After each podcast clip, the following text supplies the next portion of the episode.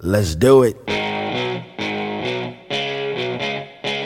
And now, shining the spotlight on the future of hockey, the World Juniors. Hi, this is uh, Spencer Knight. This is Matt Boldy. Hey guys, this is Cam York from Team USA. Hello, this is Tim Stützle. Hi, my name is Noel Gunler. I'm Alexander Holtz of the Team Sweden. Hey, I'm Dylan Cozens. Hey, it's Phil Tomasino. Hi, this is Devon Levi. Major Junior. Looks back to the point, turns, fires, scores! What a shot! First OHL goal for Shane Wright. Right circle shot scores! Connor Bedard has arrived here at the Brandt Center as first in the Western Hockey League. NCAA. Save! Watch out! Watch out! UMass are national champions. The NHL Draft. I am Sebastian Cossa. This is Dylan Guenther of the Edmonton Oil Kings. This is William Macklin from Djurgården here. Hi, I'm Brandt Clarke. Hi, this is Matt Coronato from the Chicago Steel. It's Zachary L'Heureux from the Halifax Moosehead. Hey, it's Cole Sillinger, the Sioux Falls Stampede. This is Fabian Lysell. I play for Luleå. Hey, it's Carson Ceulemans from Brooks Bandits. Hi, this is Chaz Lucius. This is Logan Stankoven. I play for the Kamloops Blazers. It's Jesper Wolfes from uh, Luleå Hockey. And more. Bring it! This is The Pipeline Show.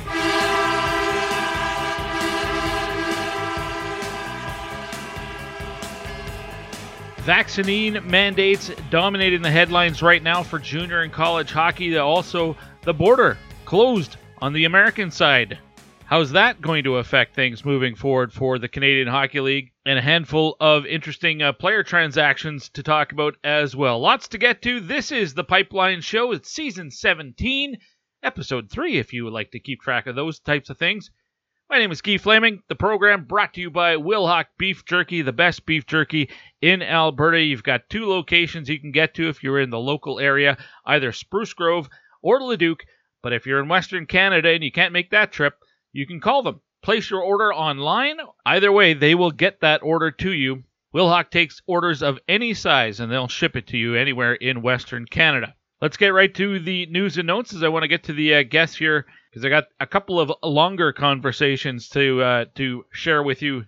Let's start with the breaking news out of the Ontario Hockey League. As I'm speaking with you, it's uh, Friday afternoon, and uh, this just happening about uh, an hour and a half ago. The OHL has uh, added to their mandatory vaccination policy. It was for all the players and personnel around the OHL, as well as billet families. they've now extended that to the buying public people who are going to attend either games or practices are also going to need to be fully vaccinated.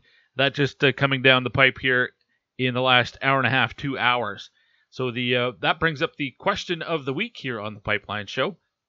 I extended that to the WHL and the Q, and in fact, the way I worded it is just whatever junior league or college league that you like to attend games at, if they also followed suit and had a mandatory vaccination policy where you're you want to go watch a game, you have to be uh, fully vaccinated and you have to be able to document that. Would you be more or less likely to buy tickets this season?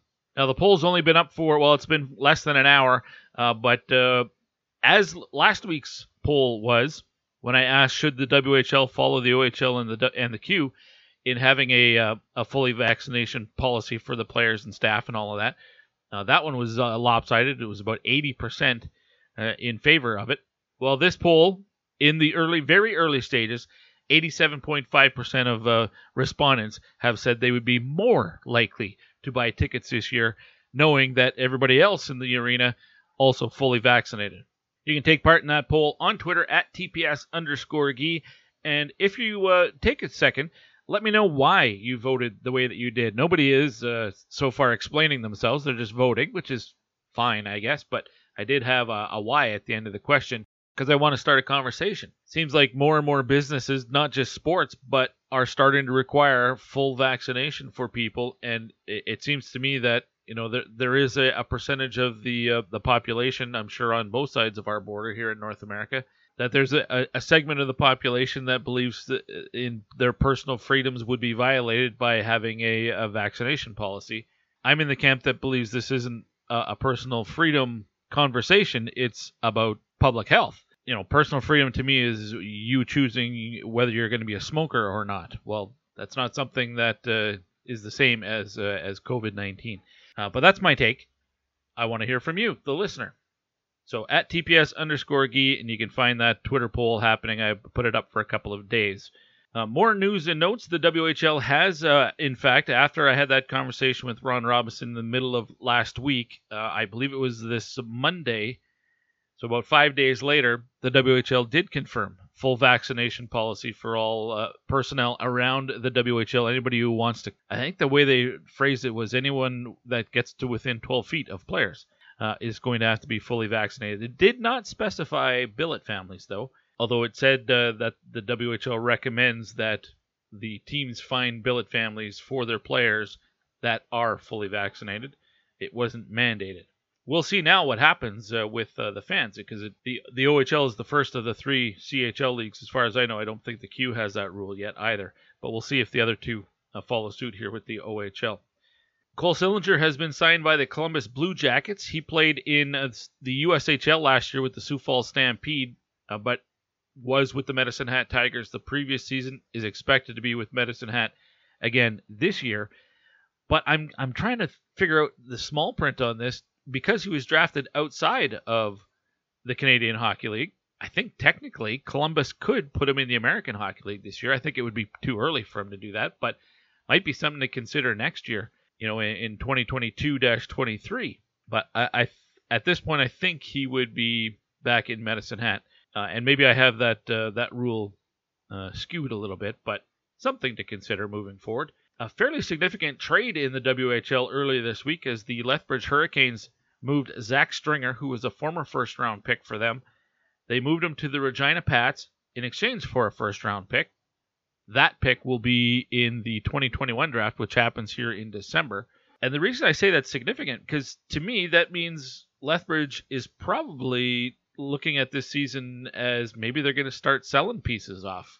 And uh, the, the roster pages aren't updated for 21 of the 22 WHL teams on the, the league's website, even though camp's open here in uh, less than two weeks. But the Hurricanes, I believe, when I look at the 2001 born players, on the squad, at least who were on the team last year Logan Barlage, Justin Hall, and Alex Cotton. Those would be three very valuable pieces, and maybe they decide not to trade them. But if they don't, I mean, those are those are good players. This could be a competitive team this year. But if so, why trade Zach Stringer? If he's worth a first round pick, then is that a, a player that a team that is you know looking to contend this year, or looking to make some noise this year, is that a player that you trade? He's still going to be in the league for a couple of years. He's a 2003 born player. So for me, it's either Lethbridge saying this isn't our year, expect more of this from the Hurricanes, or I, I guess another thought is, well, maybe Regina just offered more than, you know, made them an offer that they couldn't refuse. I suppose that's possible. Stringer was an eighth overall pick for the Hurricanes originally, there and Lethbridge is getting the tenth overall pick in the 2021 draft. So it's about the same value. Now, from Regina's perspective, I get this completely. They're getting a forward that uh, they hope can slide in and, and add some offense, and uh, they're they're trying to build a team around Connor Bedard, which makes all the sense in the world. Stringer's going to be with the team for a couple more years. I'm sure that's all Bedard is going to be there for. He'll play this year, he'll play next year, which is his draft year, and then probably not back, right? So for the Pats, they've got to build a championship team now this year or next year while they have Bedard. And for me, that's that's a bit of a concern because remember they were at the Memorial Cup. They made a real strong run that year where they emptied the cupboards to try to build a, a championship caliber team. And the next few years, really poor. That's why they were able to get Connor Bedard in the draft. They were at the bottom of the standings. So I, am really intrigued to see what uh, what John Paddock how they go about trying to build this championship caliber team. It's something one of my guests and I talk about uh, later on in this week's episode. But maybe I'm crazy. You tell me. Couple of OHL signings of note. Sasha Pastujov, who was expected to go to Notre Dame, has actually signed with his uh, pro team and will play in the Ontario Hockey League this year with the Guelph Storm. They drafted him like 14th round, just take a flyer on a guy at the end of the draft like that, and lo and behold, it's worked out for them. He could be a real impact player in the Ontario Hockey League this year. And also, the Barrie Colts have signed their import player. That's Oscar Olsson, who was playing professionally last year in Sweden. And I know this has kind of surprised some people that uh, that he would actually leave and leave the pro ranks in Sweden to come over and play junior again. But uh, should be a guy who big contributor, big expectations, put it that way, for the Barrie Colts and Oscar Olsson. All right, that's it for the news and notes. Let's get to the guest list. And of course, all my guests join me courtesy the Troubled Monk Hotline. Fresh new uh, beverages to uh, try.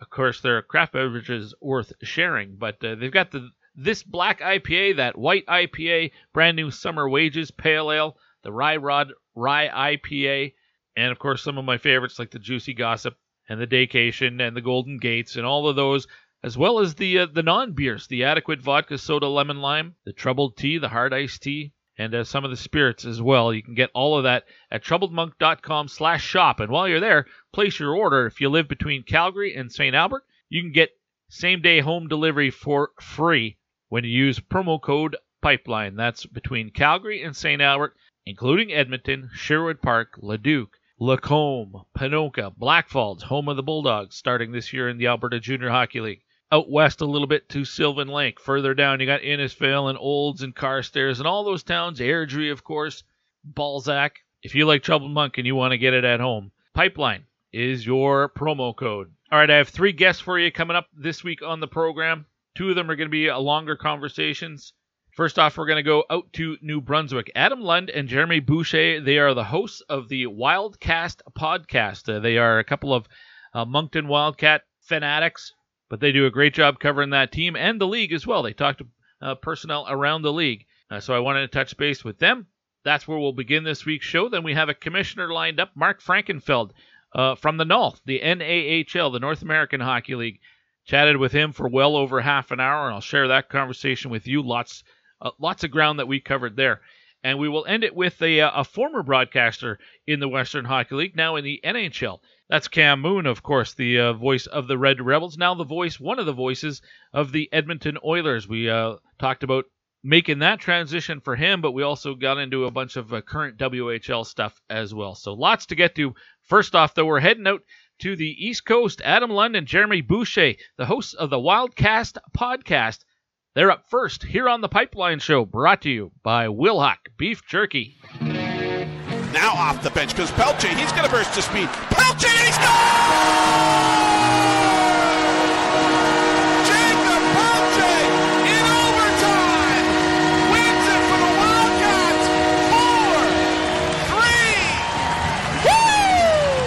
This is Jakob Pelletier of the Moncton Wildcats, and you're listening to Pipeline Show.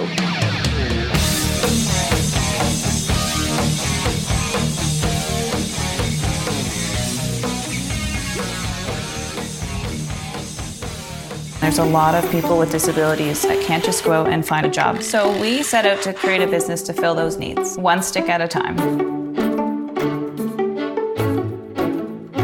Store Next Door Gift Shop is a Yarmouth based manufacturer and retail outlet store. So we make great ideas that any of our employees come up with, and we reuse and recycle as much as possible. Our most popular item is probably our hockey furniture. We take broken hockey sticks and turn them into different products. We go through a lot of hockey sticks, a lot, a whole lot. Considering that it's only been a year and we're shipping internationally, I think that that's been a huge success. Most people's reactions are, wow, you do this here. We don't accept can't here. Everyone here learns in different ways, but we want to give everybody every opportunity to find exactly what works for them.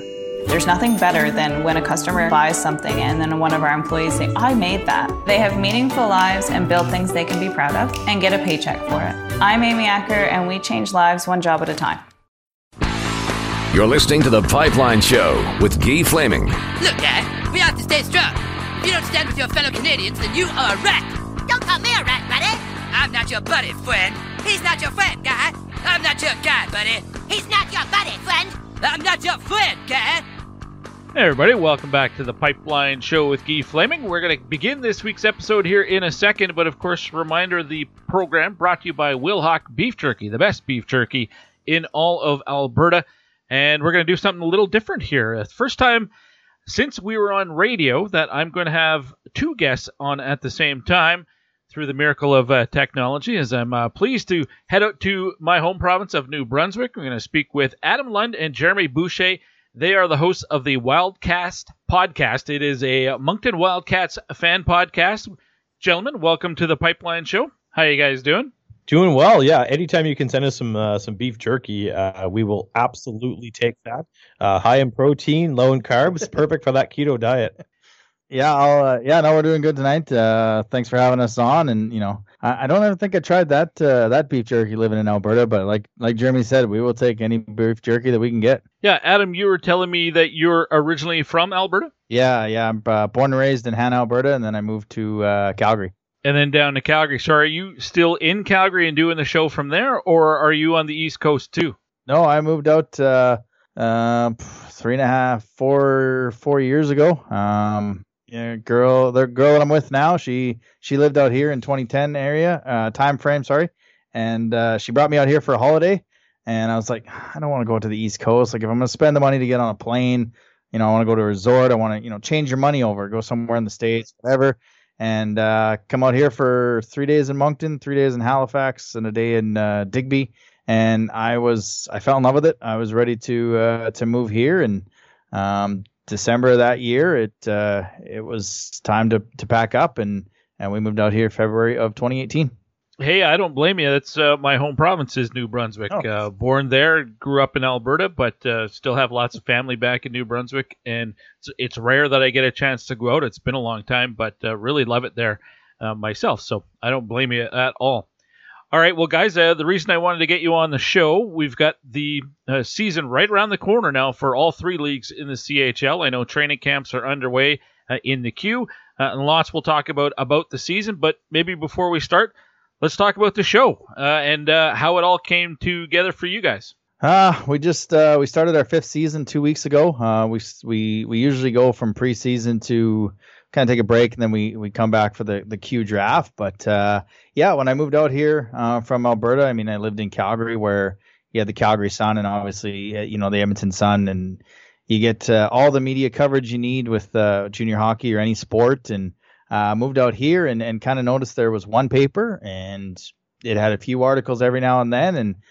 I- I always wanted to get into podcasting and, and be in sports media and um, just kind of I was like, you know what? I moved here. I'm kind of out of my certain, you know, comfort zone. No one really knows me here. I'll I'll give it a shot, and if people listen, great. If they don't, you know, I don't have people who know me going, why did you start that? So uh, started it basically with an app on my phone, and uh, started it just before the playoffs. The first year I was here, Wildcats won round one, uh, so they played three weeks or something, and just kind of kept going through the summer for uh, to get listenership up by myself, and then uh, you know one of the guys out here for Rogers TV, Chris Dobson, messaged me, loved what I was doing, listened to the show every time, uh, and he he wanted to be a part of it, and he brought uh, this fine gentleman that I got with me, uh, who's been a, a Wildcats fan from day one, and and asked if if they could be on the show, and I was like, absolutely, because if they start one, basically if they start one by themselves without me,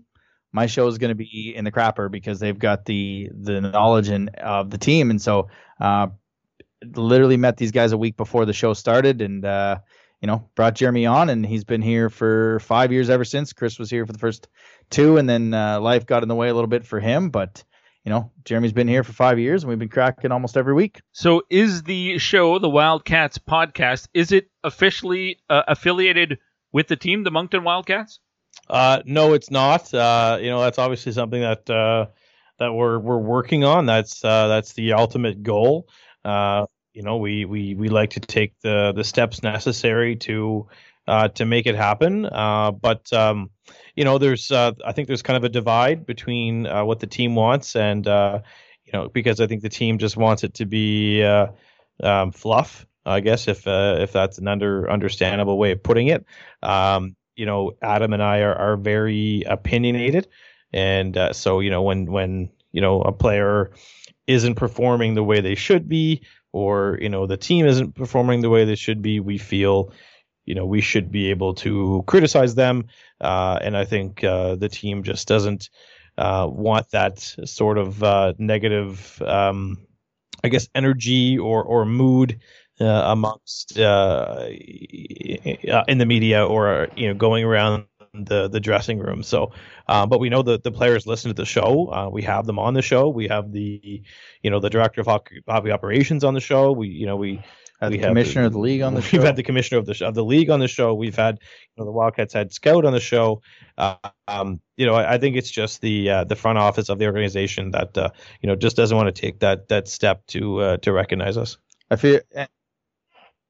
I was just gonna say, like, I come out here from Alberta, so I was kind of the outsider in the first couple of years, and so it's it's been a bit of a grind uh, to kind of, I guess, be reputable um, and and do the thing. You know, I've never been in media. I don't really know how things work, so it's it's been taking some time. I know, like my my first preseason interview, I did an interview with a player uh, after the game, and you know, he said some some things that you know hockey players don't always say and I, I put that on on media and then had to take it down right like on our social media had to take it down right away. And so it's it's it's been a learning curve but i mean for the most part they're they're pretty good with uh with allowing player interviews and and stuff like that when when we want them and uh when when it's allowed. Uh we have had some players on uh over the years. Um so you know it's it's it's a grind and it's a slow process but you know we just keep doing what we do every week and uh, eventually hopefully it happens Well, I know it's a, a Moncton focused uh, podcast, but do you have the chance? You mentioned that Gilles Courteau has been on, so you had the league commissioner. Do you also reach out to other teams and get whether it's players or coaches or play by play guys or something, or do you spend most of the time uh, speaking uh, about the Q from very much a, a Moncton perspective? we have a core Yeah, it's yeah. We, we have a, a segment called uh, you know view from the other bench. So um, you know we don't uh, we don't have the connections in in Quebec. Uh, you know I my my French is is okay. Adams is non-existent. yeah, it's so- it's Alberta French. We're you know in Alberta all letters in a name, right? So Yeah, so- uh, it's, it's non-existent if we're being honest. Yeah, but we, I mean, you know, we've we've got contacts within you know all the teams in the uh, in the maritime division. Uh, some who are employed by the teams, uh, some who are just you know um, our friends up in Bathurst. They have a podcast, so we have them on on our show all the time.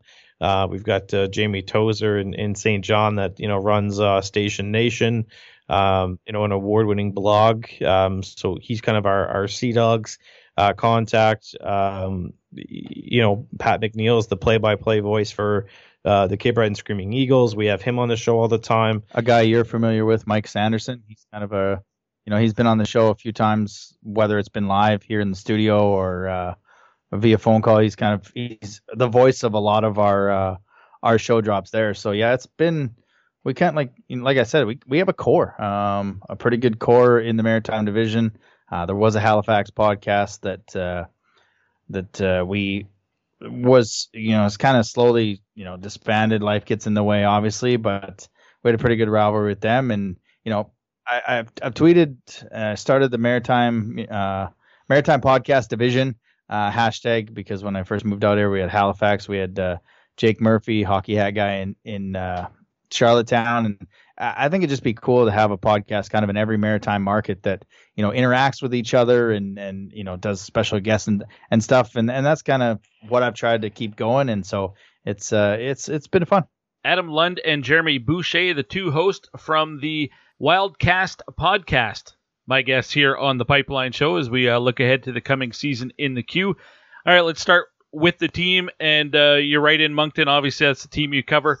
What are your expectations for the Wildcats this year? Adam, why don't you start? uh, all the way, uh, undefeated. Uh, there's zero expectations of losses with this team.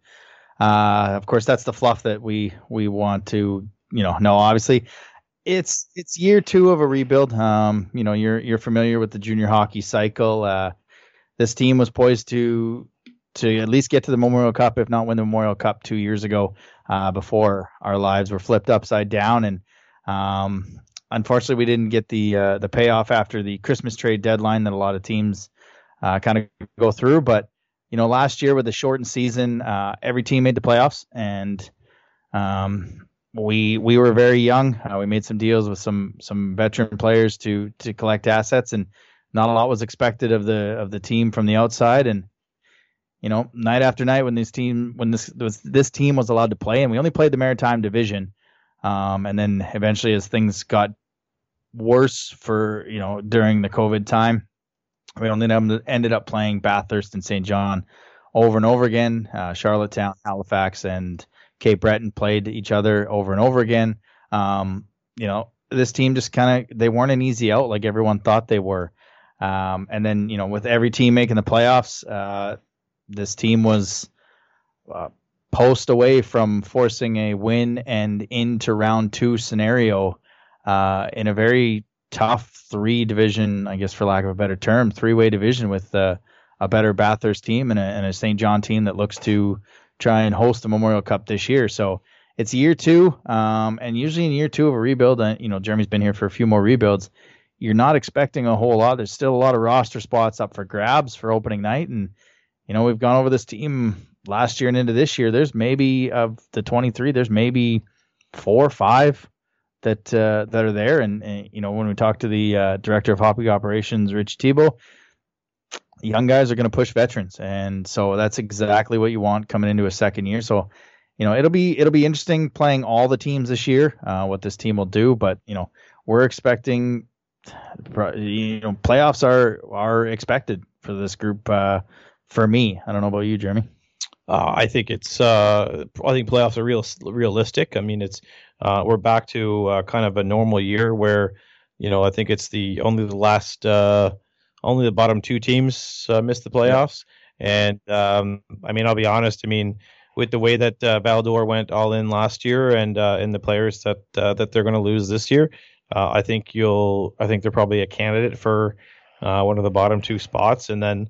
I, I I think you know, if, if there's uh, if Moncton somehow misses the playoffs, there's uh, you know something seriously uh, something seriously wrong, and uh, but I know I, I see this team and you know being kind of in that uh, you know what is there 16 18 mm-hmm. teams in the league 16 top 16 uh, yeah so I, I figure we'll be i'm hoping in that uh, that 9 to uh, that 9 to 12 range in uh, based on overall standings now we know the Memorial Cup will be hosted by a team in the Quebec Major Junior Hockey League this year, and the last I heard, it was down to either the St. John Sea Dogs or the Quebec Rempart.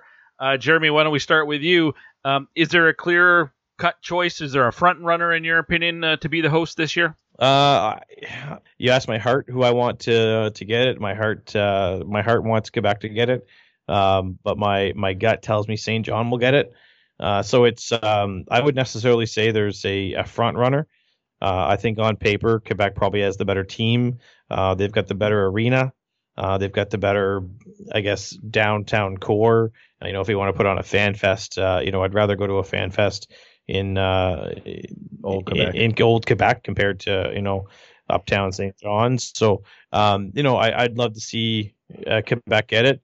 I also something tells me St. John's going to get it because you know they've never had a had a Memorial Cup uh, hosted by the Sea Dogs, and you know there's there's been several years where they've been in the running. Uh, so I think the league kind of owes it uh, owes a Memorial Cup to St. John. Uh, but if you want to look at you know paper uh, best team on paper, uh, I think you got to give the edge to Quebec. Adam, what about for you? If it's between Quebec City and Saint John, uh, I I've been to Saint John. I really like Saint John as a city. It's I mean it's not the biggest city in the world, but it's uh, got a lot of history. There's lots to see and do. I like Saint John. I, it has a soft spot for me. But uh, I understand the attraction of Quebec City as well, and it's hard to disagree that there's you know some pretty nice settings there and the size of that building. But Adam, what, what's your take on who should host this year? Yeah, yeah, we've uh, I we we talked about this last week actually, who we kind of thought, and you know, I think Quebec just it fits more, and and I've you know I've said a few times uh, on whether it's on the show or around the World Juniors, everything just kind of seems corporate now, and you want the bigger arenas, especially the World Juniors. They're going to NHL size rinks. Um, you know, every everybody had a tough year last year, so. Um, if you want to bounce back, I mean, Quebec's just got an NHL size rink. They've got a lot down down by that rink for fan fests and um, you know Old Town Quebec. Like you said, nothing against St. John, and you know they when they went uh, when they started the rebuild, everything was built to to host this uh, this Memorial Cup. So I mean they've they've put in a good effort to uh, to get a good team on the ice. Uh, you know they just acquired Jonathan Lemieux from Val-d'Or, who was their starting goaltender all the way to the finals. So um, yeah, like I, we talked about it last week.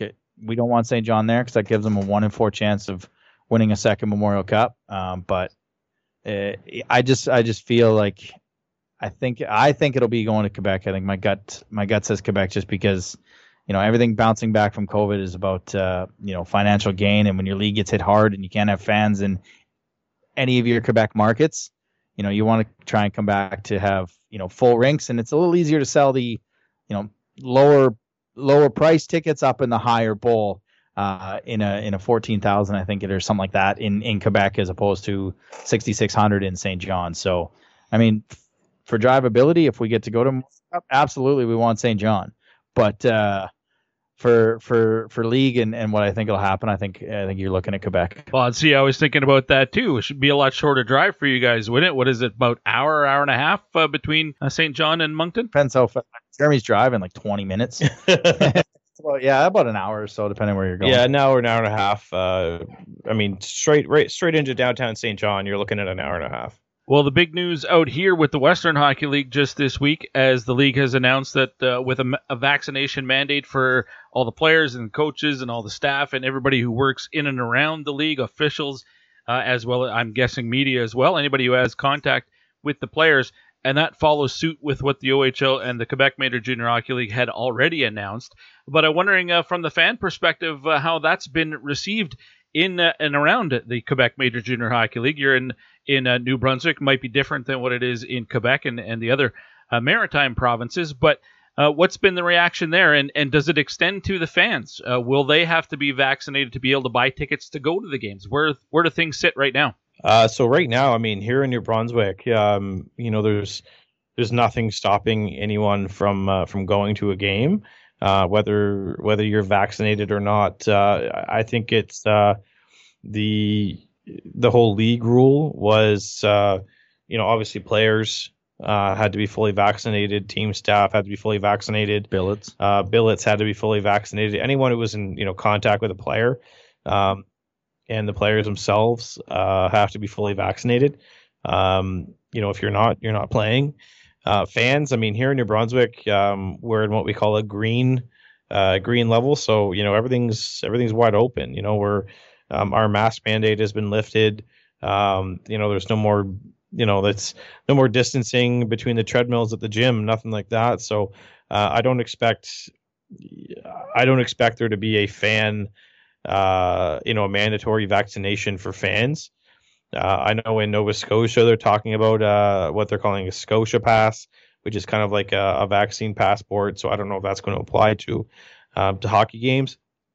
Um, and in Quebec, um, they're introducing a vaccine passport as of September 1st. So um, you will need to show proof of vaccination to to go to a hockey game or to go to a concert or you know to go to a bar or go to a restaurant. So um, for here, I guess for here in New Brunswick, it's it's not really affecting us. Uh, in Quebec, different story. Nova Nova Scotia uh, might be different story. Uh, and P- PEI, I don't think we've heard anything on PEI, but I don't see you know PEI having any uh, anything like that. Uh, I mean, you know they've they've had they've had COVID, but it's you know, they've they've really contained it. Um, good good on them, and I, I just don't see uh, us here in New Brunswick having any you know I, I, don't see us having to show any sort of proof to go to a game. It's only really players and, and, and, and team staff. All right. Well, guys, before I let you go, are there some individual players or teams in particular outside of probably the, the, the two teams uh, vying to be hosts uh, for the Memorial Cup, being Quebec and Saint John, but are there some stories that you're looking for this year? Uh, players, individual players to, that you expect to have big seasons from, or maybe a dark horse team or something like that? What immediately comes to mind for you guys? Um, stories. Uh, I think you got to start with. Uh, I mean, obviously the, the the the Memorial Cup host will be determined. I think next month or, or early October. Um, September fifth, I think. Is that what it is? Okay. Uh, yeah, it's got to be pretty early, I would you, think. Yeah, think right. Uh, but yeah, like Rimouski, uh, blockbuster trade. Uh, they traded Zach Bolduc to to Quebec, so you know I expect him to be. Uh, you know, one of the one of the top players in in in, in the league this year. Uh, on the defensive side, uh, I think Evan Nause again of Quebec will uh, will have a big year. but don't don't count out Gatineau. I mean, they've got you know they're gonna have Tristan Luneau, who's gonna be probably a top a top NHL draft pick uh, next June as a as a defenseman. Uh, and Antonin Verreault, who's going to put up massive points for Gatineau as well. Uh, you know, I'm expecting um, just if those are just a few names I think that are, are going to have big years. Uh, but locally here, uh, I think it's going to be uh, scoring by committee. Uh, you know, I think we're going to have we're going to get some scoring from uh, from all four lines, and uh, if, if we're going to win games, that's going to have to be how it's done, because it's you know we don't have that that big name on the roster, so it's um, you know we're going to need contributions from from everyone out there. Yeah, for me, um, you know, it's it's kind of in the Maritime Division. I mean, if Saint John is able to get a Memorial Cup, how are they going to load up? Uh, Charlottetown made a big deal to get. You know, Charlottetown's always been good, especially in goal. Uh, you know, they had Matt Welsh for five years, and they had Colton Ellis last year, and they but they never had that top superstar. Uh, and they went out got Xavier Simoneau this year from Drummondville.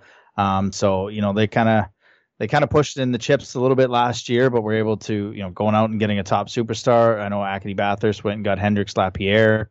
Um, so they've got a superstar. So, um, you know, as as for Quebec, yeah, it's kind of, you know, I'm kind of excited to see what uh, what Gatineau does. Um, and you know, staying here, this division last year, we had three teams that were the the top echelon. You know, Charlottetown, Saint John, and and Bathurst, and you know, in talking to Jeremy, like his history of this team, Halifax and Moncton have not always had the best uh, rivalries on the same same cycle. And this year, I mean, like last year, we didn't play them. We played them once, I think, in Halifax. Yeah, we played them once in Halifax. Hmm. Um, they never came here, but they have two of you know the players that we had in in our our top team that was going to take the run in, in Zach L'Heureux and Elliot Desnoyers and you know our two teams kind of mirror each other, and it'll be interesting to see uh, the rivalry as as these teams kind of mirror each other in in in depth and, and in this cycle. So and yeah, just like Jeremy said, it, we we get to use the cliche: all four lines banging, pucks in deep, grinding, playing hard. It'll be a it'll be a fun year to be around the rink for fans. Uh, that that will a lot like a lot of these guys and and you know enjoy enjoy just going to the rink and and seeing these guys compete hard every night. We don't we don't we're not expecting you know top end year, but we're expecting these guys put their hard hat on and go to work, and that's that's all we can ask. Guys, I kept you longer than I uh, promised that I would, so just tell uh, the listeners where they can get their copy or their episodes of the Wildcast podcast. Ah, you can find us on uh, anywhere you find po- podcasts, uh, Spotify, uh, Apple iTunes, or Apple I- Apple iTunes. I don't even know what it's called. I just know it's there. Um, and then on you know on Twitter, Wildcast Podcast, Instagram. We're now on TikTok. We're on YouTube. Sometimes we have technical camera issues. Um, so it's not always there, but uh, yeah, yeah, we drop every Wednesday, Wildcast Wednesday, and uh, you know you can find us pretty much anywhere you find podcasts or, or anything like that, and or at the rink. And just uh, again, thanks for having us on. Um, we really appreciate uh, you uh, reaching out and and having us on and just allowing us to to voice uh give our voice a little bit of a show. Hey, no problem whatsoever. If you guys are on TikTok, does that mean that one of you guys has choreographed uh, like a dance or something? You you've got your own custom dance? Isn't that what TikTok's for? Honestly, I'm waiting for Jeremy to design a dance, but uh, no, we're we're we haven't designed a dance yet. We've I think I've had 14 or 15 TikToks. It's just it's something that I was like I, you scroll on it, you're looking, the next thing you know, you're making videos. And we had one video that's at 14,000 uh, views right now. So um, it's uh, we'll see what we do during the season, but it's just another avenue to you know that's where the fans are, right? So you just try to stay where they are. Awesome stuff, guys. I, I really appreciate your time like this. Uh, enjoy the season. I hope that uh, we get a chance to chat again. Perfect. Thanks for having us. Thank you. Hey, there's Adam Lund and Jeremy Boucher, both from the uh, Wildcast podcast. It's taken me a few tries to roll that off my tongue. I always want to say Wildcats podcast, but it's the Wildcast podcast, focusing on the Moncton Wildcats. Terrific job, fellas. Makes me uh, want to reach out and maybe talk to some other uh, junior or college hockey podcast uh, hosts as well. I know there are a few out there. If there's one or two, or you have a few that you think uh, I should uh, get in contact with, why don't you let me know? At TPS underscore Gee is me on Twitter. All right, up next, the commissioner of the North American Hockey League. His name is Mark Frankenfeld. Settle in. It's a longer conversation, but it's a really good one. He's next here on The Pipeline Show, brought to you by Wilhauk Beef Jerky. Hi, it's Colton Point of the Carleton Place Canadians. Hey, it's Matthew Barnaby of the Pembroke Lumber Kings. Hello, it's Matthew Season here from the Steinbach Pistons. Hey, it's Nick Campoli from the North York Rangers. Jonny Tychonick here. I'm Dante Fabro of the Penticton Vees. Hi, this is Dennis Cholowski, playing for the Chilliwack Chiefs. Hey, it's Cale Makar of the Brooks Bandits. I'm Jacob Bernard Docker of the Okotoks Oilers. Nicholas Jones of the Sherwood Park Crusaders. This is Cody Kunik, formerly played for the Sherwood Park Crusaders. Kevin Knott, former Spruce Grove Saint. I'm Brandon Hickey, former member of the Spruce Grove Saints. This is David Glenn of the Spruce Grove Saints. Hi, this is Ian Mitchell of the Spruce Grove Saints, and you're listening to the Pipeline Show.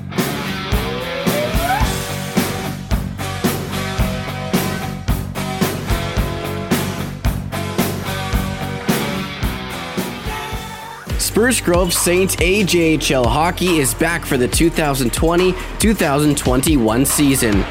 Due to the ongoing pandemic, the attendance is limited at the Grant Fuhr Arena in Spruce Grove. You can follow along across social media at SG Saints and support the Saints by heading to sprucegrovesaints.ca and purchasing your Cash is King tickets today.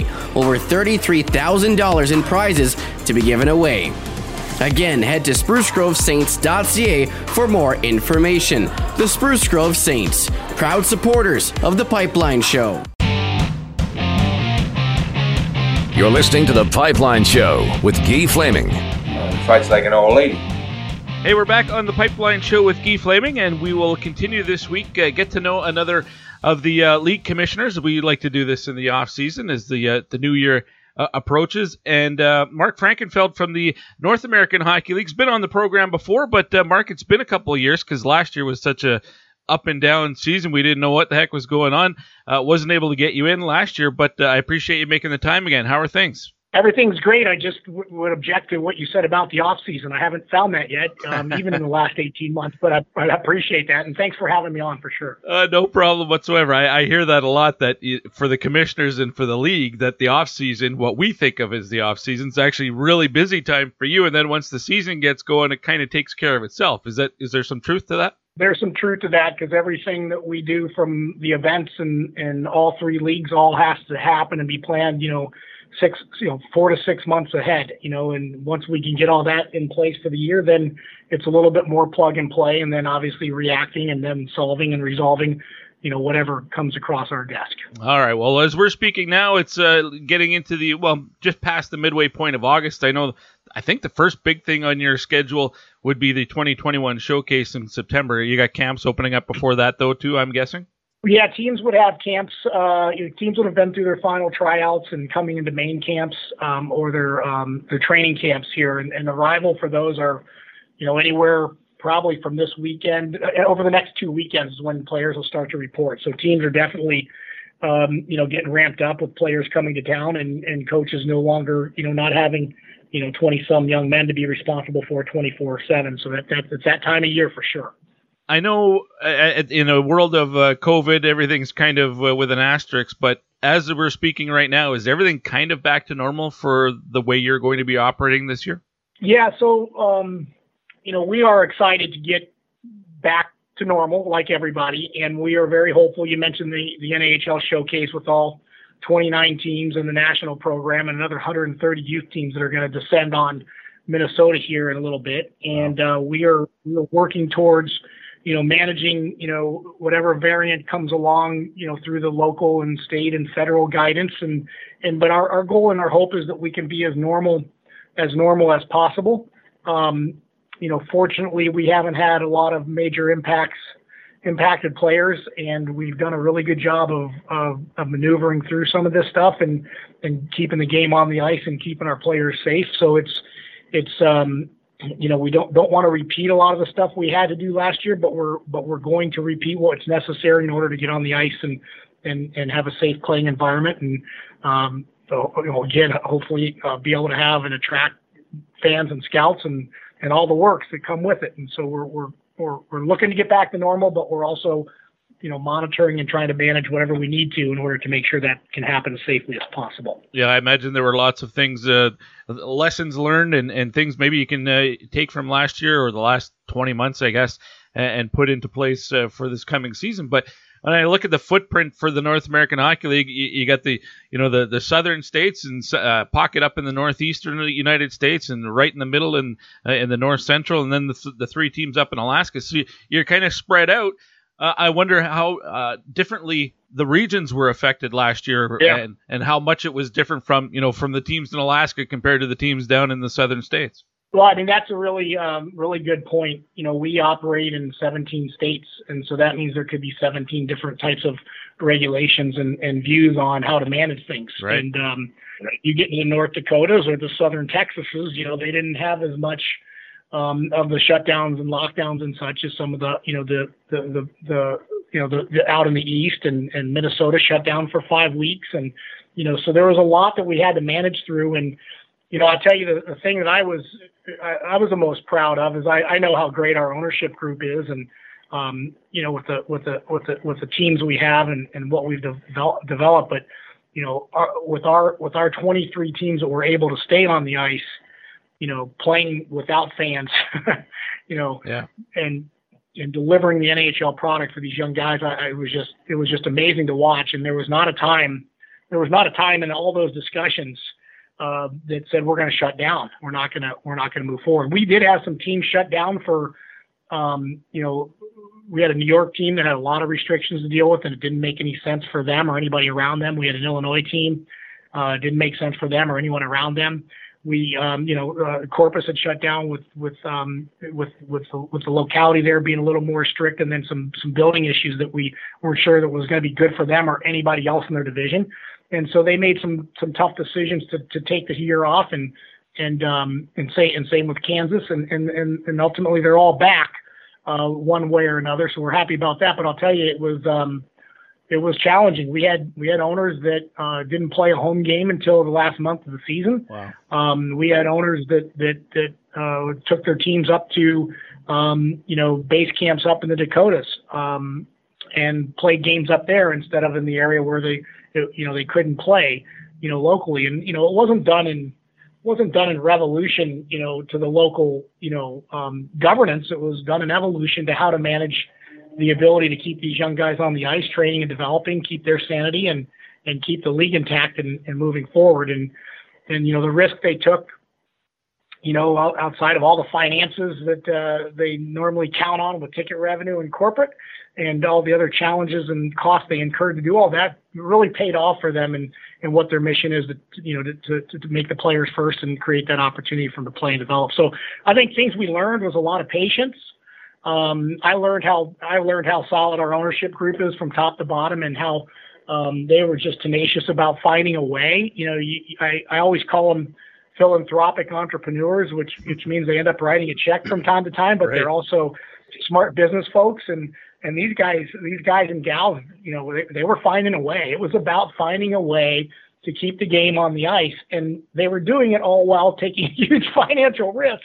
And so, you know, it wasn't revenue driven, you know, any of that type of stuff. It was all about, you know, same old deal, giving back to the sport through the players, giving back to the players through the sport and the community, which is what which is what we're about. So it was a very proud moment, but we learned a lot of patience. We learned how to adjust on the fly we learned how to, you know, we created a wonderful return to play protocol and launched that back about this time last year.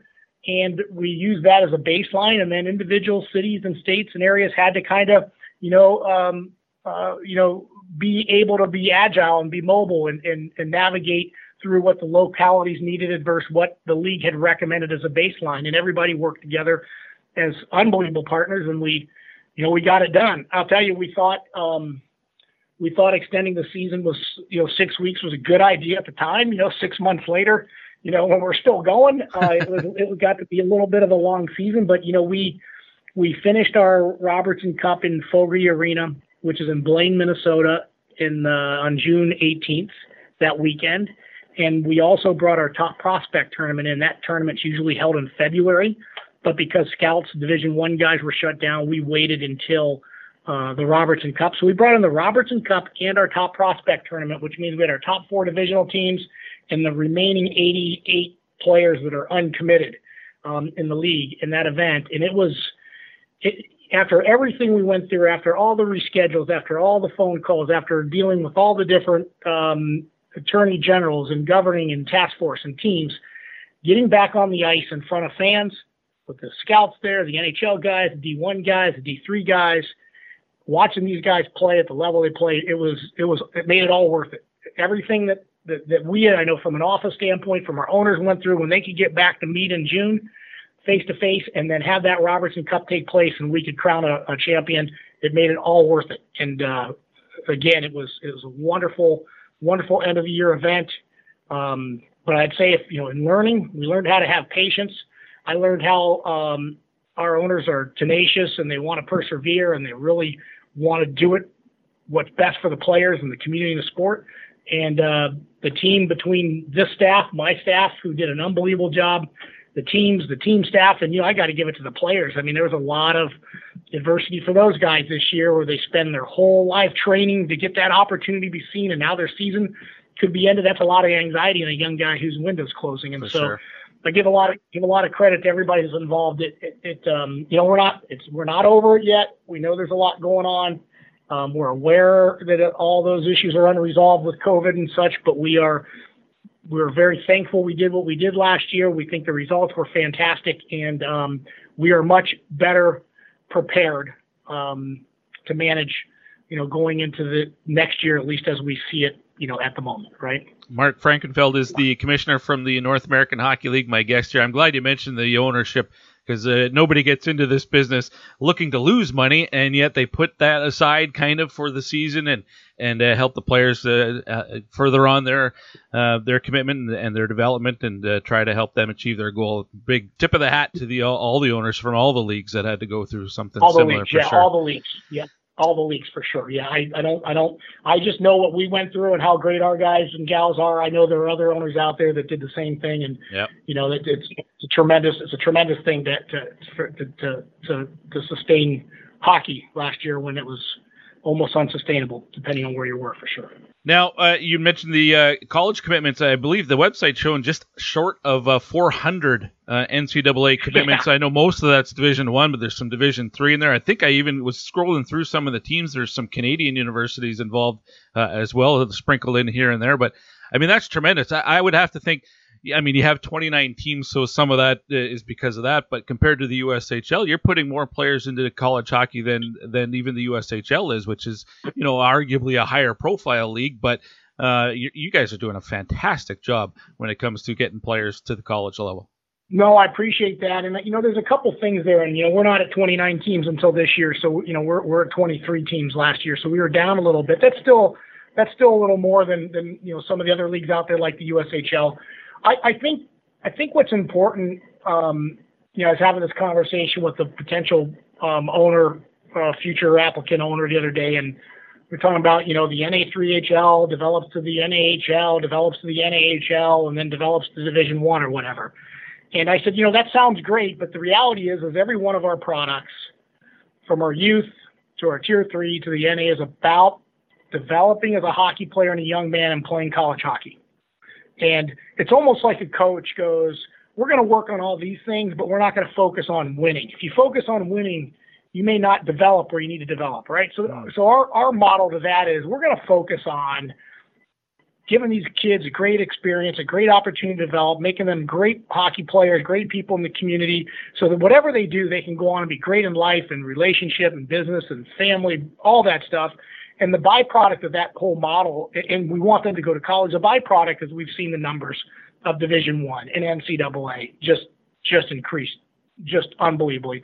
And and it's interesting because you know we we do actually beat any other league, period, period, and a player starting without a commitment and earning one in the North American Hockey League. There's nobody that comes close. But what what we do what we do also do is track commitment from year to year. Like so, for example, from September one last year of actual commitments, um, you know we're we're we're beating every league out there, and that's just direct commitments, not including the alumni that have played, you know, in our league. So you know we're we're we're two and a half times. We're third, third, thirty percent higher than the USHL. We're sixty-five percent higher than the BCHL, and that's not again including guys that played in our league the year before, even though they probably already earned that commitment the year before Right, our league. right. But we track them when they they earn it. So we track we track commitments based on September one throughout the year, and then we also track what we you know real simple college freshmen who actually makes these commitments. Then so so this commitment thing I just talked about looking forward,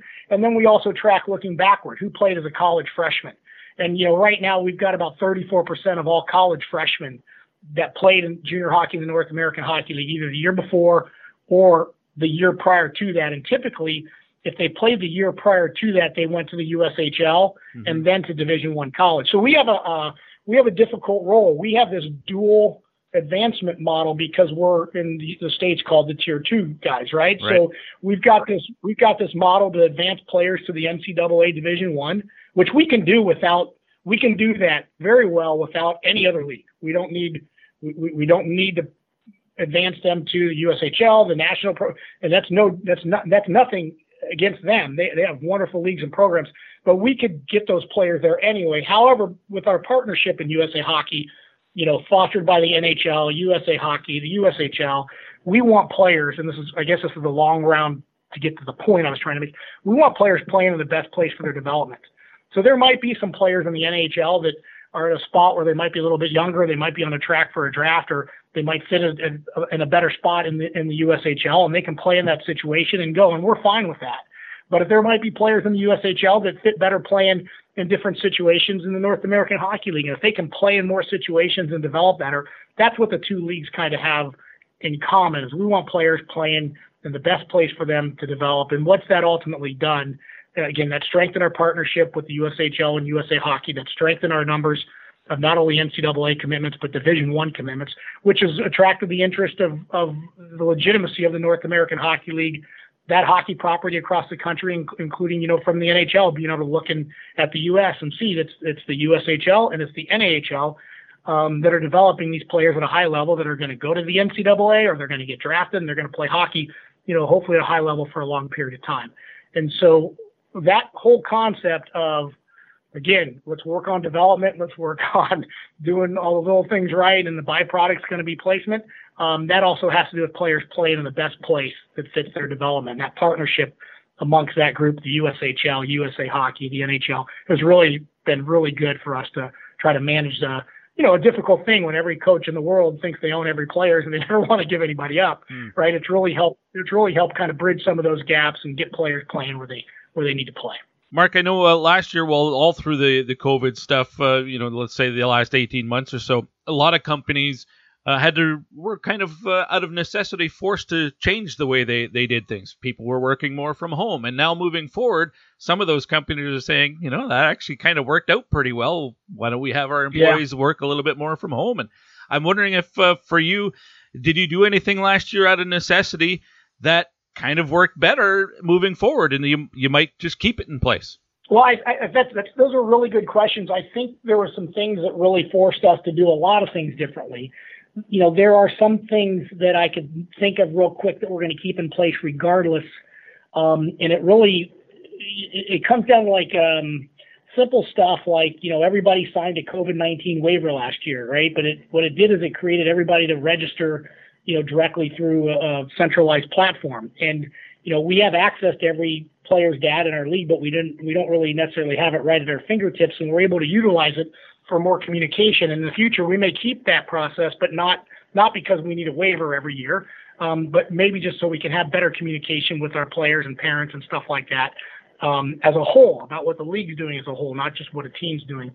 But so so th- that would be something that you know that may or may not be something directly to answer your question. But I will tell you what we did learn is that we were able to get through um, our meetings um, on the telephone Right. and um, you know our bigger meetings with the executive committee and stuff like that. We did do some Zoom stuff. We didn't go crazy with the Zoom stuff. I know people became professional Zoomers, um, but I'll tell you, we were able to navigate uh, through a lot of challenges with just you know communication without meeting face to face. And so some of that stuff, you know, we'll probably look at. But but I think I think we'll go back to I think we'll go back to uh, the old way of meeting face to face. I think that's what's important about uh, hockey and and knowing people and relationships. You know, I think you know relationships and, and knowing people are more important than you know how smart a lot of people think they are in this world. I think you know knowing people and having face to face and being able to settle differences and understand each other. You know, I think face to face is the key, and I think we'll get we'll get back to that. So I, but I, I, we did learn if we had to manage it via the phone or Zoom, we could do that. And and I'll tell you the other thing that we're exploring that I think we learned um, that we might continue to do is we might continue to try to set up and, and develop more of a virtual scouting kind of a concept for the younger guys. Um, these younger guys go from combine to camp to combine and camp and spend all kinds of money, and we might be able to create something. Um, all of our products that we do at the youth and, and combines or anything we do is all set up for high value, low dollar. And um, you know these kids are going everywhere and doing every all kinds of things, but we, we we're looking at some products there to try to help them out with some virtual stuff, um, whether it be through our uh, analytic partner Instat, um, Hockey Tech, Hockey TV, um, or you know creating our own um, kind of a scouting department or advisory department to kind of help navigate those parents without um, you know getting into it too deep. You know it's tough for parents. Uh, a lot of times they have one or two kids, and by the time they go through it, they they've only learned half of the things they should have done differently. Right. You know, um, so we're trying to we're trying to help educate. Our goal is to educate parents and give them the best chance they can to you know to, to help their kids um, you know because that's what that's what parents want to do. They want to do everything they can to help their kids and some of them travel all over the country and spend all kinds of money and sometimes it doesn't pay off so well for them but um, but I would say some of the virtual stuff in terms of scouting some of the virtual stuff in terms of conference calls and, and not having as many meetings um, you know and some of the registration and data sharing stuff I think that helped us with communication you know, a lot of the stuff we do and when we meet, you know, it's it's it's a necessity. But but I will tell you, our college commitments are up um, without Division One guys being in the building. Um, and you know, as we look through the log jam in college and everybody being able to reclass, you know, we'll see how that all shakes out. You know, we'll see how that all shakes out. I I can't speak for the NCAA and the colleges. I wish they would have done a, uh, you know, junior, senior allowed to reclass, and the freshman and sophomore, you know, um, maybe had to, you know, take the take the, you know, the the the year as a mulligan, right? Because mm. you know everybody lost out on something. High school kids lost their senior year, junior kids lost a year. You know, there's a lot of things that everybody lost on. Um, and I was hoping colleges would have absorbed that a little bit, but but they didn't. So we're just going to have to work through you know what that log jam looks like after everybody reclasses and and how we can continue to um, get only not only the players that are in the league that are committed, but also continue to push on future uh, college commitments as as we know there's a little bit of a logjam coming down the pike there. I wanted to ask you about something uh, uh, up here. The three leagues in the uh, uh major junior circuit, the Western Hockey League, the OHL, and the Q, they've all mandated a vaccination policy for all the players and the staff for all the teams, even going as far as billet families everybody's got to be fully vaccinated. Uh, I know the Winnipeg Jets and the NHL said they're going to extend that to the fans. If you want to buy a ticket and go watch a game, you've got to be fully vaccinated. Uh, where do you stand uh, on that for the uh, NAHL? Yeah, I, I, I, don't I don't think you're going to see a, a, vaccine mandate from the NHL. Um, we operate our league um, where the league's job is to facilitate team operations. Individual teams may um, implement that policy. But I don't think you're going to see that from the NAHL. You'll see the NAHL make recommendations, um, you know, to the players and, and, and, to the teams and such for um, consideration of getting the vaccine. Um, but I don't think you're going to see us come out with a full, um, you know, mandate on the vaccine. You know, there's a lot of things, you know, there's a lot of things you got to consider um, in that process. You got to consider, you know, potential, you know, medical waivers, religious waivers, who's going to review them, who's going to decide on them, who's going to litigate them when there's a dispute. Um, you know, we're, we're, we're, we're, we we had a lot of success last year with not many, if any, of our players being effective, very much more than being asymptomatic. And and um, you know, we, we we we think we think we're in a good spot. And if and if teams need to do something like that, and certainly if billet families and and people that are in those risk pools and such, I mean, the vaccine is definitely the way to go. You know, on that line. I mean, everything you're hearing about the vaccine, for the most part, it's safe, and um, it seems like the you know the answer right now that they can come up with to try to you know you know squelch you know, the, the virus or the, the, the variants and stuff like that. So, um, you know, we're going to partner in supporting it and um, supporting our teams. And like I said, creating a basic um, uh, baseline kind of a recommendation phase from the league like we did in the past. But I don't, I don't think you'll see us come out with a full mandate. All right. Uh, I just out of curiosity, when it comes to uh, travel for the teams, I'm guessing for most of them it's uh, busing from uh, from one location to another. What do you do with the three Alaska teams? They get a long bus ride. No, they they, they they they're they, I mean, what do we do with them in terms of how do they they travel by air and they travel the other teams up by air. Um, you know, we're monitoring. You know what the airlines are going to require. Um, you know, the Alaska teams have a, gr- a very strong connection, as you can imagine, with Alaska Airlines, which is what their primary carrier is. Sure. And, um, you know, last year the two Alaska teams that played. This year we have three with the new, um, you know, Anchorage Wolverines. Um, last year the two teams, you know, had a temporary home um, during the pandemic, uh, during the COVID time and the hockey season in Minnesota. Right. And so they they created a home away from home. And that goes back to you know, I didn't I didn't necessarily mention those guys in, in you know that overcome, adapt, and improvision you know concepts earlier, but but that was a lot for for you know those guys from Alaska and especially from Fairbanks. If you know if you ever pay attention to Fairbanks Ice Dogs, they they're typically on the top of the of the of the standings, and they're typically at the top of putting guys into college, and they're typically at top of the fans, and and, and you know those pe- the folks up there are great people, and they love their team um, you know, that was tough to be, you know, on the road and, and stuff. And they had a great, they had a great home away from home in Marshall, Minnesota, and did, you know, just did some other things to get it all done. But for the most part, you know, we're monitoring that close. Um, you know, right now we're, you know, air travel seems to be the industry that never shut down and is, um, you know, is continuing to move forward. And so it, it seems like we're going to be in a,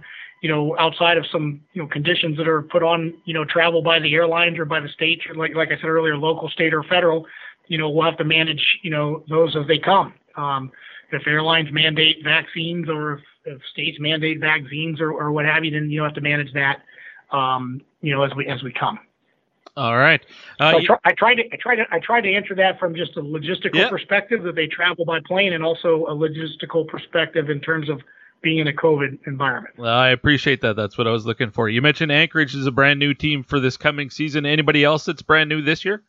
Well, we we had 23 last year, and we launched um, basically uh, three three new ones, and those three new ones would be Anchorage, and and then um, El Paso. And El Paso has had a tier three team in our North American three hockey league, and they seem to got it. They seem to have it really going on down there as well as Anchorage. Okay. And then um, we had a little bit of a movement with, uh, but it created a, a kind of a new team. Our team in Amarillo moved to uh, Amarillo, Texas, moved to Mason City or North Iowa, and um, so the the team that was in Kansas um, was sold and relocated to Amarillo. So there's a new ownership group in Amarillo with a with a you know with a uh, team that used to be in the league in Topeka in Kansas. Okay. And then there's two brand new teams uh, memberships with Anchorage and with um, El Paso. And then the other three teams reactivated Springfield um, Junior Blues and the Jamestown um, Rebels, and then the Corpus Christi IceRays. And so we went from 23 to 29, which is really, you know, rare for us to grow that quick. Yeah. Um, well, part of that growth had to do with other business that we were working on prior to, and part of that growth also has us to do with, you know, there were a lot of players that didn't have a roster to play on last year. Um, with a lot of teams shutting down, the border shut down. Um, there are a lot of players looking for places to play, and so, you know, we've got we've got the responsibility of being the only tier two model in, in you know, in, in the United States, and so we we kind of looked at it as, look, we our goal is to create places for players to play at the tier two North American Hockey League level, and this is going to work out and help us with our footprint a little bit. And we've got some great new owners that are going to bring a lot of value to the league and the community and the players, and um, that's what it's about is, is is having the right people in the right places to give these players the opportunity to play hockey at the NHL level and then advance. So we're there's uh, always a challenge when you grow and you grow that fast, but um, that's kind of the reality of the uh, current uh, time and day that we're going through, and we're we're we feel pretty confident we're going to get through it pretty good. I'd have to think it's only a matter of time, but why is there no junior hockey in California? well, um, we have done several trips, and we've worked with a lot of great people out there. You know, including Sharks, the you know the, the San Jose. You know, worked with the NHL clubs, the Sharks and the Kings, and and uh, the Ducks, and it really comes down to facility availability and cost. And um, you know, there, you know, we had a team in Fresno a few years back, and we couldn't grow anywhere else for them to play on the ground. And hmm. and you know, they're up in they're up in the north part. And at that time, San Jose was building a building, and um, LA was or uh, Anaheim was building a building, and some of those buildings have been built, but they're um, you know, I think in San Jose it ended up being their American Hockey League um, main main product, and then it, you know it's it's hard to you know launch you know one or two NAHL teams, let alone a whole division, you know, and so um, you know one time when Wenatchee was in the North American Hockey League and, and Fresno, we were hoping to continue down that I-5 corridor and and um, and uh, maybe in Eugene up there, and then you know, continue down to San Jose and such um, someday, I mean, we, we haven't ruled it out. We haven't given up on it. It just takes somebody uh, that's very serious to be able to, you know, allocate the space, the availability, the cost to get it started. And it's, it's, it's tough. It's really tough. And, um, but, uh, yeah, we think, it, we think it'd be great to have junior products, um, in the North American Hockey League out in the West Coast. Obviously, we're not afraid of the footprint. Yeah. Um, it, um, it would be great for some of those West Coast West Coast teams and some of those players. And um, you know, just like we we've been out in the East now for well, it seems like an eternity, but it's only been four or five years. We've really been out on the East Coast and um, in the Northeast, and you know, we're seeing players from the Northeast. You know, in, in all of our teams. Right. And so not only did it give some, not only did it give some great spots for some people to play hockey in the Northeast, but it helped educate, you know, folks in the Northeast about what other options there are to go play in the North American Hockey League. And so, you know, that would happen in the West Coast too. There'd be a lot of, you know, even though the West Coast is pretty familiar with, with relocating at that age, but it would, it would give opportunity for these guys across the country to play out there and vice versa. It would help educate some of those guys in the West Coast on what other opportunities there are in the rest of the country in, in the North American Hockey League. And, you know, get a heck of a life experience going to some place you never expected to go and play junior hockey and, um, get a college opportunity. It's it's pretty unique, special um, opportunity if you can get it. And you look back on your junior careers, it's usually the best time of your life and the experiences you had when you're doing it. Mark, I've kept you a long time. Before I let you go, though, is there anything about this coming upcoming season that uh, you want to give a mention to? That uh, before I let you go. Boy, I'll tell you, um, I'm just the only thing about this upcoming season is I'm telling you I'm excited about it. I'm hoping that we can get this uh, you know, we, we, we do the Super Bowl showcases in the beginning of the season, which is the opposite of the Super Bowl championship in the NFL. But um, we're hoping to see all the colleges back, all the NHL guys back. I mean, this event we have in Blaine is is really nice, and it's it's good for all the players and the people involved.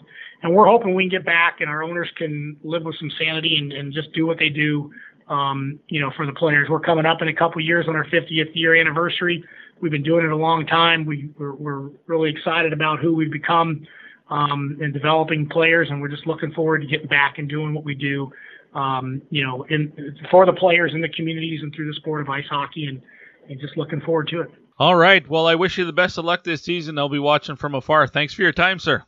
I enjoy being on and love to talk about the league and our owners and our players. So anytime you need me on anything, any topic, anything, I'd love to I'd love to jump in. So anytime, I'm always here. Okay, fantastic. Thank you again. Good luck. Have a great season. It was Mark Frankenfeld, the uh, commissioner from the North American Hockey League. Uh, lots of ground to cover there.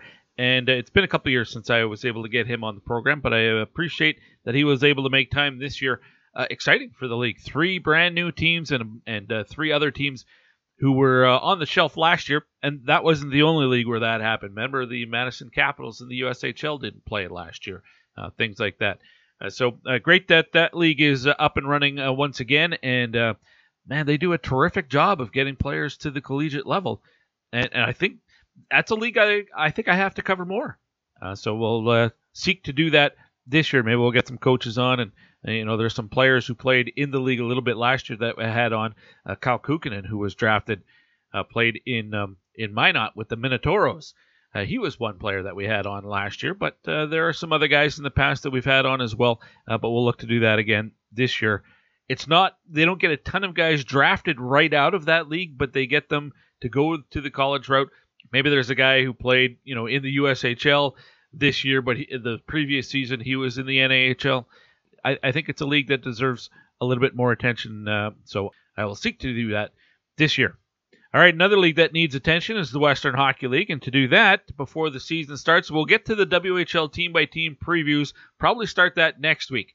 Uh, but this week, Cam Moon, the uh, former voice of the Red Deer Rebels, now one of the voices of the NHL's Edmonton Oilers, I was able to track him down, and uh, we're going to chat a little bit about uh, what he thinks of what's been happening around the league, some of the teams. I know he's you know, he's obviously removed from the league now, but uh, you know, there's there was a big change with the Red Deer Rebels uh, this past off season. So we'll we'll talk to him about that and uh, some of the other things that are happening around the WHL next here on the Pipeline Show, brought to you by Wilhauk Beef Jerky.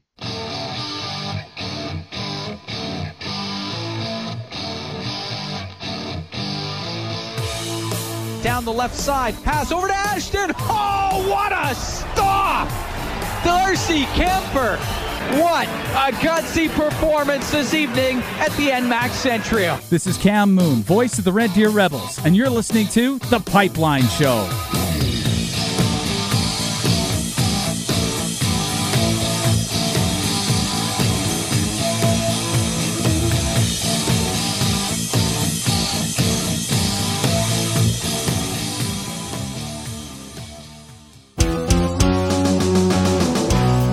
Troubled Monk Brew of the Week sure is a tasty one. Bud, what is it? Bucktooth Belgian White, a light and citrusy, flavorful beer. This Belgian White is a perfect patio pint. Try it with a freshly cut orange to brighten up your already sunny day.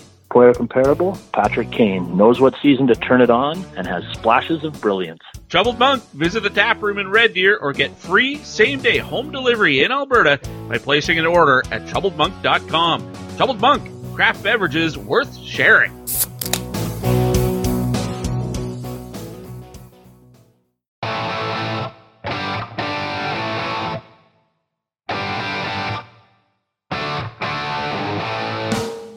You're listening to The Pipeline Show with Guy Flaming. Jive Turkey is a little over the line, my man.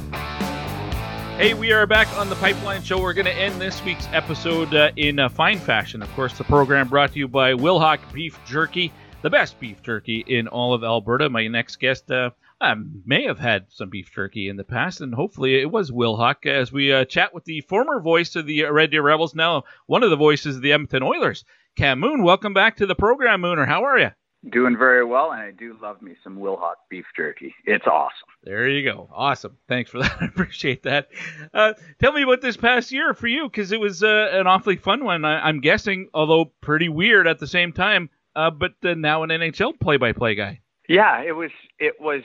It was all those things. It, it was awesome. Uh, so fun to call uh, games in the NHL and to be able to do it in Edmonton, where I grew up. So that's exceptionally special and to work with you know great people too uh, whether it was uh, you know Bob Stauffer who did color with me or Reid Wilkins who hosted or or Jack Michaels who did the TV call on on uh, Sportsnet West and yeah it was just it was fun to be a part of that and in bizarre at the same time in that there was there's nobody in the rink yeah. at the home games of you know at least we and we were at the home games so that was great but it's tough when there's nobody there. You have to manufacture the the excitement. It doesn't just um, organically happen with the crowd noise.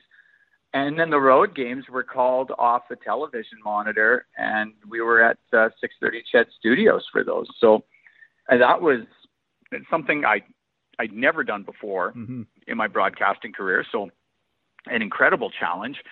Uh, and we and it's not like we had like multi looks or any great big wide lens or anything. We we were watching Sportsnet West, and I mean the only saving grace was we had uh, a feed of the of the rink noise piped into our headset but you had to like coordinate that with the television so that it synced up. Right. So sometimes off the start of the game it didn't, and that was really hard.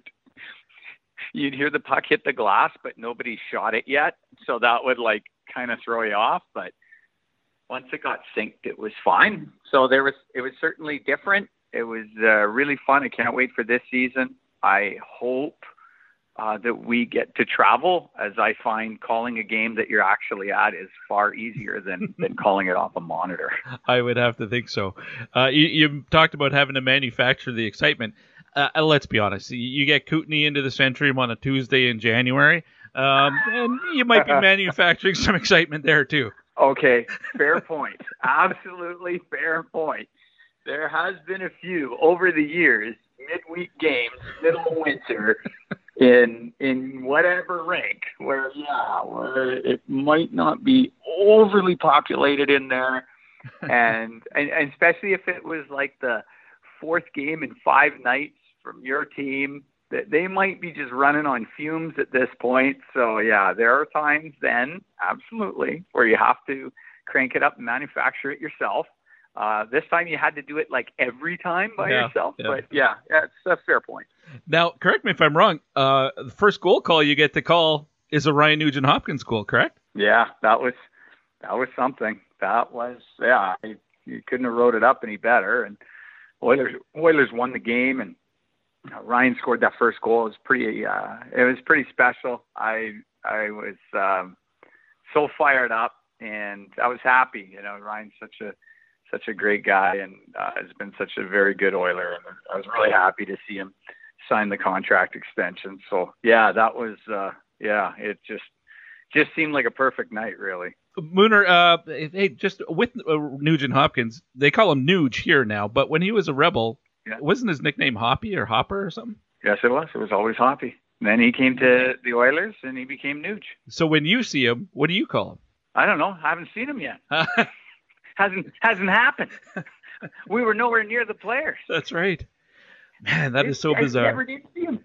It, so I was just recently at that Battle of Alberta golf tournament in Red Deer, where they have uh, a bunch of uh, Oiler alumni, Flames alumni, and then some current players. Okay. Uh, raising money for the Central Alberta Child Advocacy Center, and I, I see Kris Russell, who is a current Oiler, mm-hmm. but I've known for a very long time, and he's like, "Yeah, this is the first time I got to see you.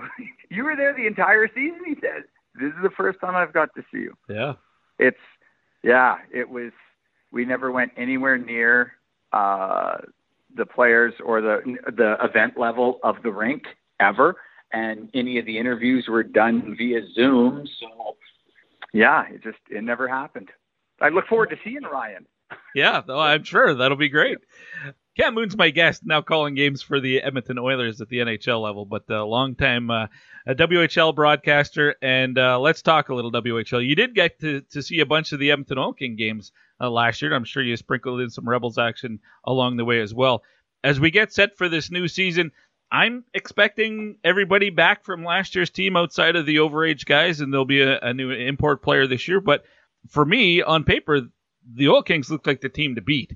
Uh, what's your take? Oh, I would say so. Now, granted, I didn't get to see any games outside of Alberta, yep. and all the games I saw were in Edmonton. So uh, I saw the Oil Kings play the Alberta teams, and you know, I would say Medicine Hat had a pretty competitive club, and thought uh, Calgary Red Deer and uh, Lethbridge were were not at the level of Edmonton. So everything I saw maybe it, it might have skewed it a little, but even saying all of that I would say the the likelihood of Dylan Guenther coming back is extremely high, even though he went you know ninth overall to Arizona. Mm-hmm. But I think he'll be back. And and Sebastian Cossa, I expect him back in goal, even though he's a first round pick of Detroit.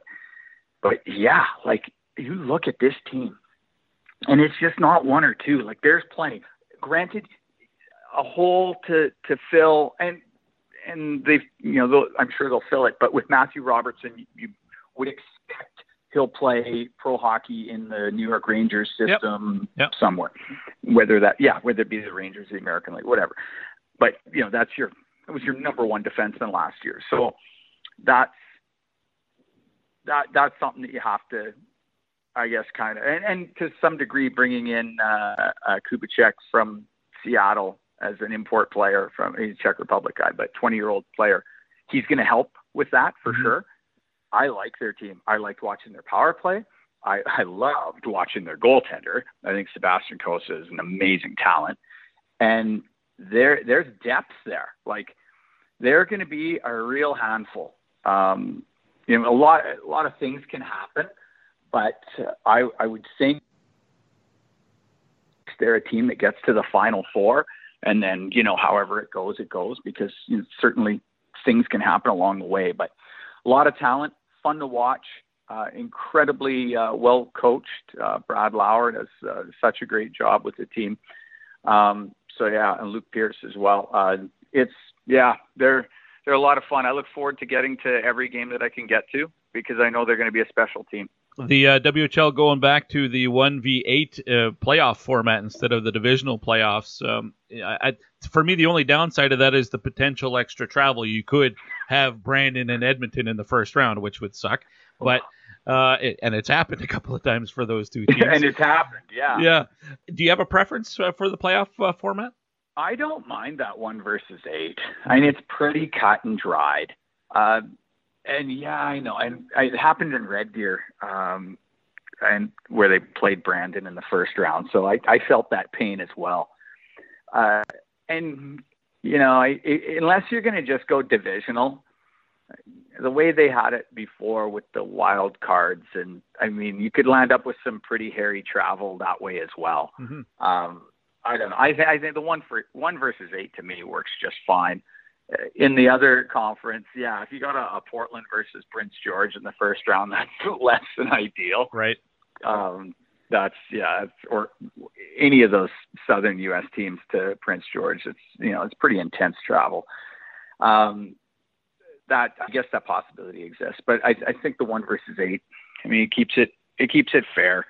Um, unless you wanted to go straight divisional, because I remember at one point it was that where it was just one versus four, two versus three in each division, and then you had your your division winner, and the two division winners played each other in the conference final. I mean, that cuts down travel, but that opens the possibility of having one division quite a bit uh, better than the other, and then whoever the fifth place team is in the really good division feels like they got a bad deal, right? Which really they did. So yeah, but I like the one versus eight. Makes it real simple. You don't have to explain much to to fans or anybody. Makes it nice and easy. So I think it'll be good. Yep, I like it that way too. Now, uh, the next few weeks, I'm going to be calling all the play-by-play guys and, and doing the team-by-team previews. So I'm not. I know you're a bit removed removed from it now, so I'm not going to expect to, that you're going to be able to, to do that. Which teams are going to be good this year and which ones are going to struggle. But I do want to ask you about the Red Deer Rebels situation because uh, since the season ended, Brent has stepped away. Brent Sutter is not going to be behind the bench this year, and that's the that's a, a, a new look for that team. Did that surprise you at all? Uh, you know, you were awfully close to him for a number of years. Um, did it come as any sort of surprise to you? Well, I was a little surprised that it happened like in the middle of the season. Mm-hmm. Uh, certainly, Brent was, you know, at some point not going to coach, and he talked about it for a few years, and then ultimately would would coach the team. But you know, the fact that it happened in the middle was a little bit surprising and yeah, the, the team was having a, a tough go. Um, yeah, the, it's it was a bizarre season in that it's there's no fans, it's COVID. You're you're going only to the Alberta teams. In, in Red Deer's case, the players were living at the rink. Yeah. Um, yeah, which yeah, so it was for him. I I think it's I think it's great. Like step back and and uh, and just you know, he's going to be the GM of the team, take care of the the GM stuff. I'm pro- he's probably going to get out there and scout uh, a lot more than he ever did before, for sure. And and yeah, and and I know uh, Sean Sutter's now uh, like associate uh, general manager, and Sean, who is uh, Brian's son, so Brent's nephew, uh, has great input and uh, does an outstanding job, quite honestly. So it's good. It's Brent can can uh, you know step back a little bit, I think it'll I think I think he'll enjoy it, and, and I think it'll be it'll be good for him too. And and then he can go. It won't have to be hundred percent hockey all the time, mm-hmm. and and I think they I think that'll be uh, that'll be good. Hopefully, he'll get out to uh, to Vancouver a few times and, and watch his son Brandon play with the Canucks and that sort of thing. So yeah, I hope he gets that opportunity as well. But uh, yeah, Sean can handle uh, a lot of that stuff because he, he is is a really smart hockey mind. Uh, Steve Konowalchuk coming in as head coach, I think he'll do a great job.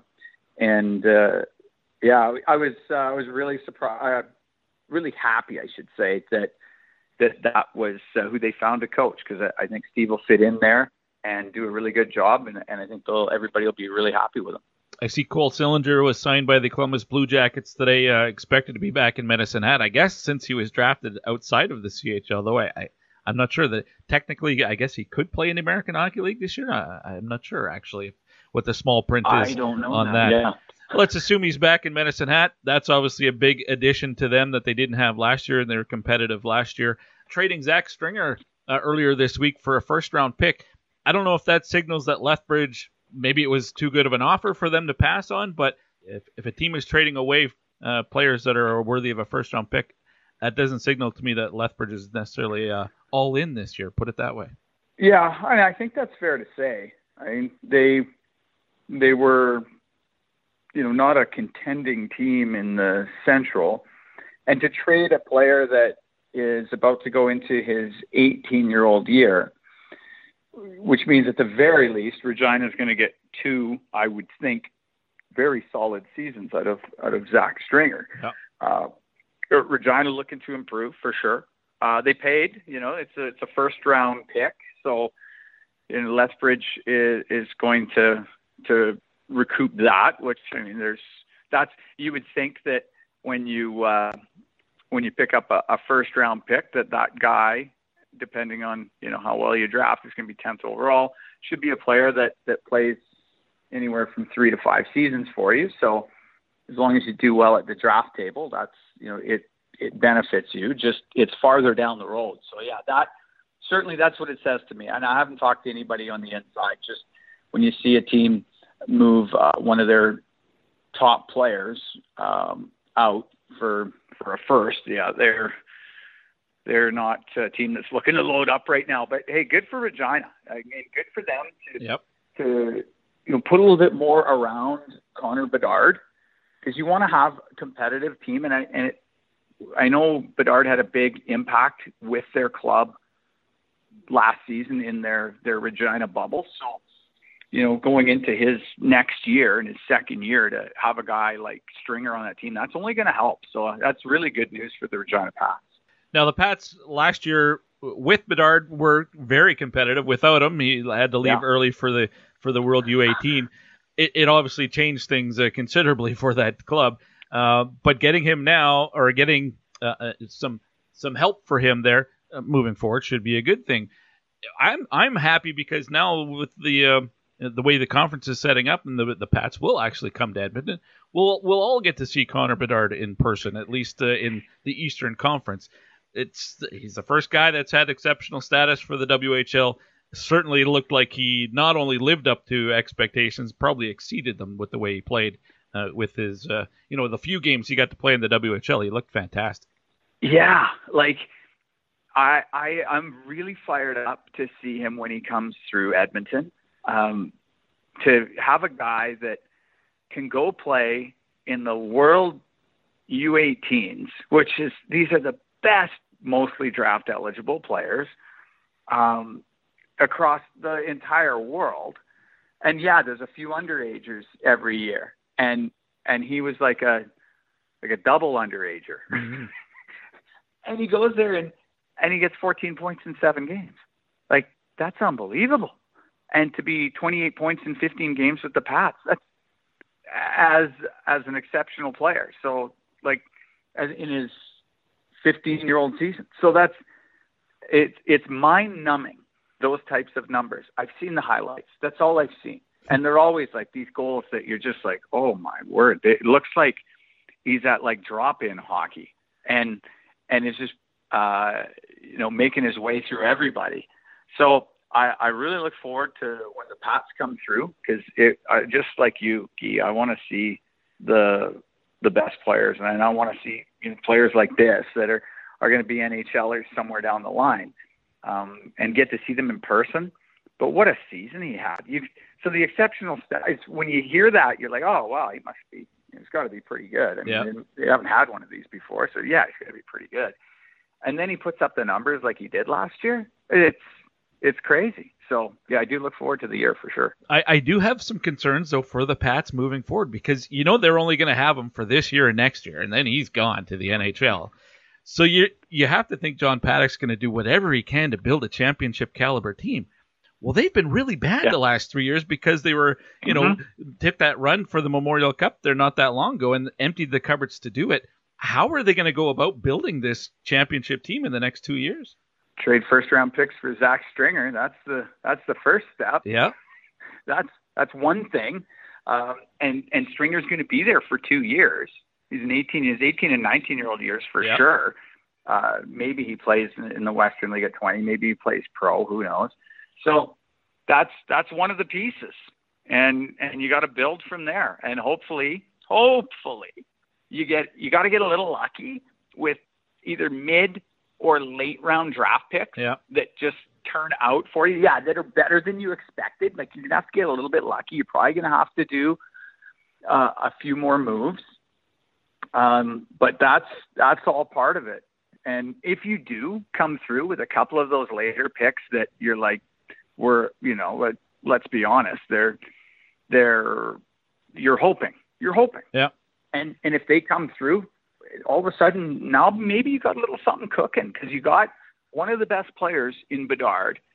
Zach Stringer is a, he's a good, good, solid WHLer, and he's going to help um, complement all that. But yeah, I would expect they'll they'll make more more moves. They're going to try and get as good as they possibly can while they have uh, Bedard there. You're right. He's probably playing in the NHL at 18 years old. Let's be honest. And if he doesn't, great. That's a bonus, but don't expect it. Yeah. Yeah, they're going to need. I think Jordan Eberle was like a seventh round pick. They need some of those type of picks to, to really pan out for the Pats, and not just that, but they need to sign some Brandon Hagels uh, as well. Those guys who weren't drafted, and Yeah. you just list those players, and they they really pan out for you. Um, but yeah, they've emptied the cupboard not that long ago. They're really going to have to do it again here uh, to uh, to load up on that team. Um, what sort of uh, storylines are you looking forward to for the WHL season from what you're going to be able to to watch for? Because you're obviously going to be uh, awfully busy here with the Oilers too. Yeah, but I, I'm still going to be able to get to games. So I, I obviously I look forward to seeing what the Oil Kings do because I know they're going to be very good. Uh, but out east, um, you know, I hear the Brandon Wheat Kings are, are going to be a, a good team for next year. So Yep. I, I'll have to look and see how the schedules line up. But uh, I definitely like to see the Wheat Kings. And you know what? There's something about that Wheat King jersey.